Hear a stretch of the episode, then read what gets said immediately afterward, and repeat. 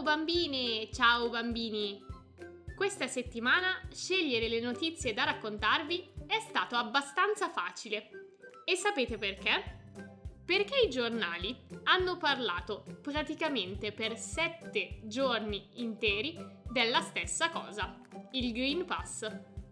Dovete sapere che ogni tanto capita che i quotidiani si focalizzino su un tema e dedichino pagine e pagine allo stesso argomento, dimenticandosi di tutto il resto. A volte hanno ragione, perché capitano cose particolarmente importanti. Altre volte invece esagerano un po'. Ed è il caso di questa settimana. Ad ogni modo, noi non parleremo della stessa cosa per tutta la puntata e oggi, sabato 16 ottobre, ad aspettarvi ci sono come sempre 5 notizie diverse che io, la giornalista Illy, ho scelto per voi. Cominciamo! Obbligo di lascia passare. Da ieri tutte le persone che lavorano in Italia devono avere il Green Pass. La parola inglese, letteralmente, si traduce tessera verde, ma in realtà consiste in un semplice codice che funziona come un lasciapassare. Le persone che lo possiedono sono le uniche che da giugno hanno il permesso di accedere in moltissimi luoghi al chiuso, come bar, ristoranti, cinema, stadi, palestre o di partecipare a grandi feste. Come vi dicevo prima, però, da venerdì 15 ottobre il Green Pass è diventato obbligatorio anche per lavorare. Tutti devono esibire il famoso codice, altrimenti si verrà considerati assenti ingiustificati e non si prenderà alcuno stipendio.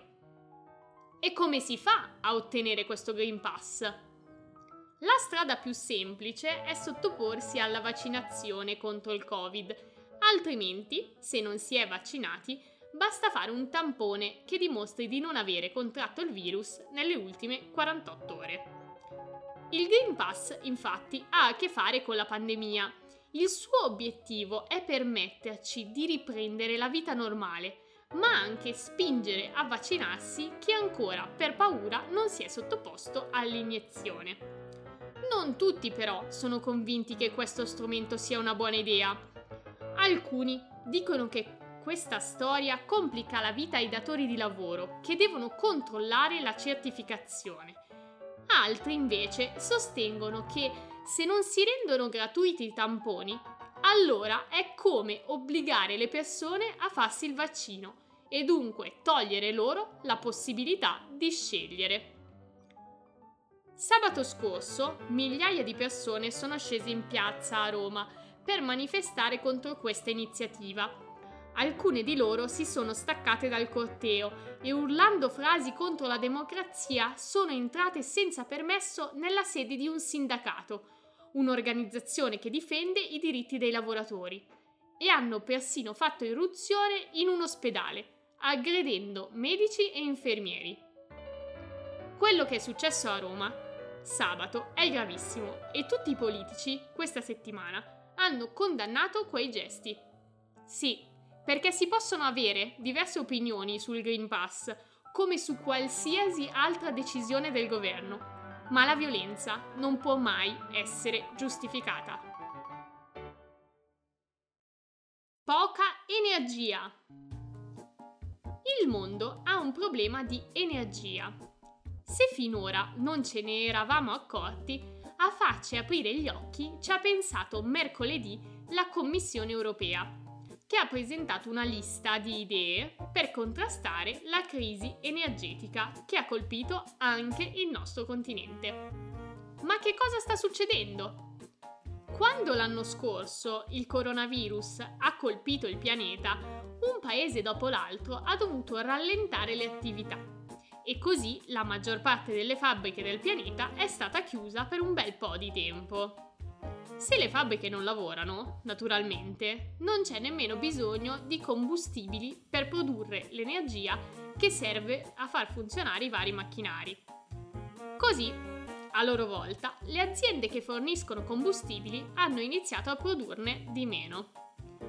Poi però la situazione sanitaria è migliorata, le fabbriche sono riaperte e tutto d'un tratto ci si è ritrovati di nuovo con una grande richiesta di combustibile, ma poche aziende in grado di offrirlo. I prezzi dei carburanti sono aumentati moltissimo, in alcuni paesi sono persino triplicati. Inoltre, visto che l'energia serve a tutti, anche chi stava provando a non usare più carbone, petrolio e gas, che inquinano molto, adesso ha dovuto tornare sui suoi passi per evitare di rimanere senza energia. Questa storia è una pessima notizia, sia per le tasche dei cittadini, che pagheranno di più l'energia che usano per scaldare e illuminare le case, sia per il pianeta, che rischia di essere inondato di nuovo da quei combustibili sporchi di cui stavamo tentando di fare a meno.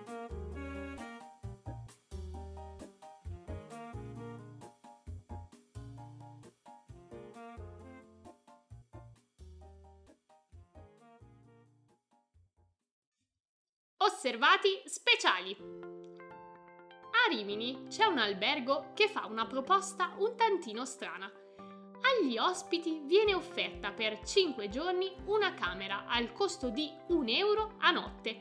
Pochissimo. Beh, è un affare, no? Sì, sì, sicuramente. Però se si paga pochissimo in questo albergo un motivo c'è. Le porte non ci sono e gli ospiti dell'albergo sono obbligati a stare sempre nell'hotel, monitorati da telecamere 24 ore su 24, senza quasi mai poter uscire.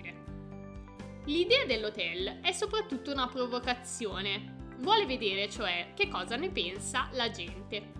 E così le persone questa settimana hanno detto la loro.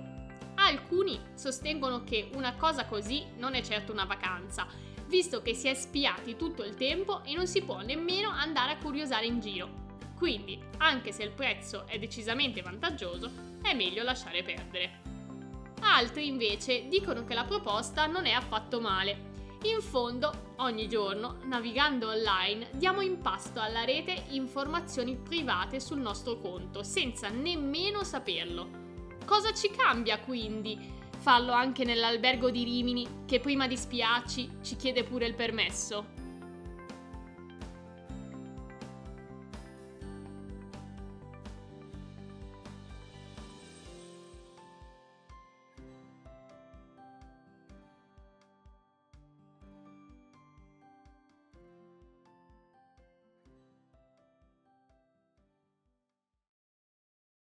a caccia del meteorite. In questi giorni in Toscana si gioca a una strana caccia al tesoro.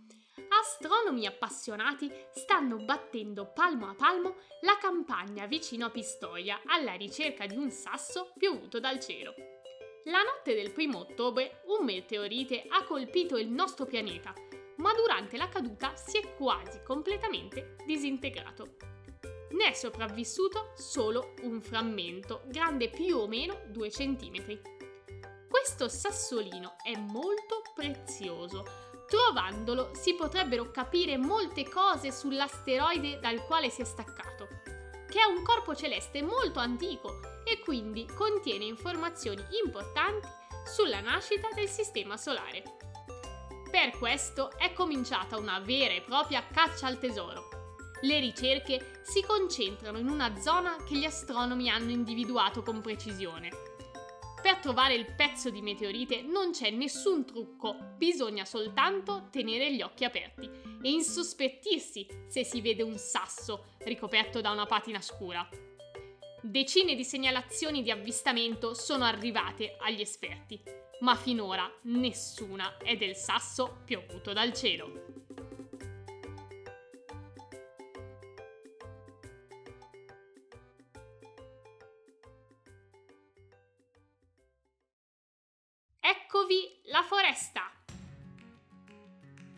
Piacerebbe ricevere in regalo un bosco? Sicuramente agli aborigeni dell'Australia. I discendenti dei primi abitanti dell'isola, che qui stanno da 40.000 anni, hanno popolato la foresta pluviale di Daintree fino al XVII secolo, quando nel continente sono arrivati gli europei, che hanno preso possesso anche del bosco.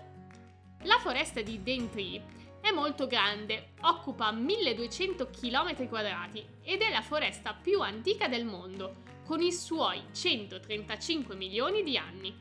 Per questo è un'area protetta.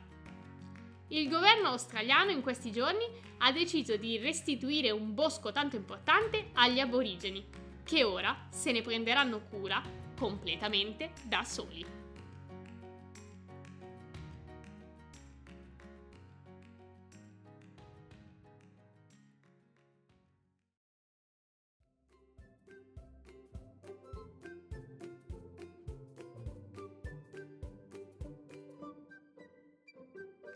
E con questa notizia abbiamo finito anche questa puntata. Vi aspetto, come sempre, sabato prossimo per aggiornarvi su quanto è successo in Italia e nel mondo. Ciao a tutti!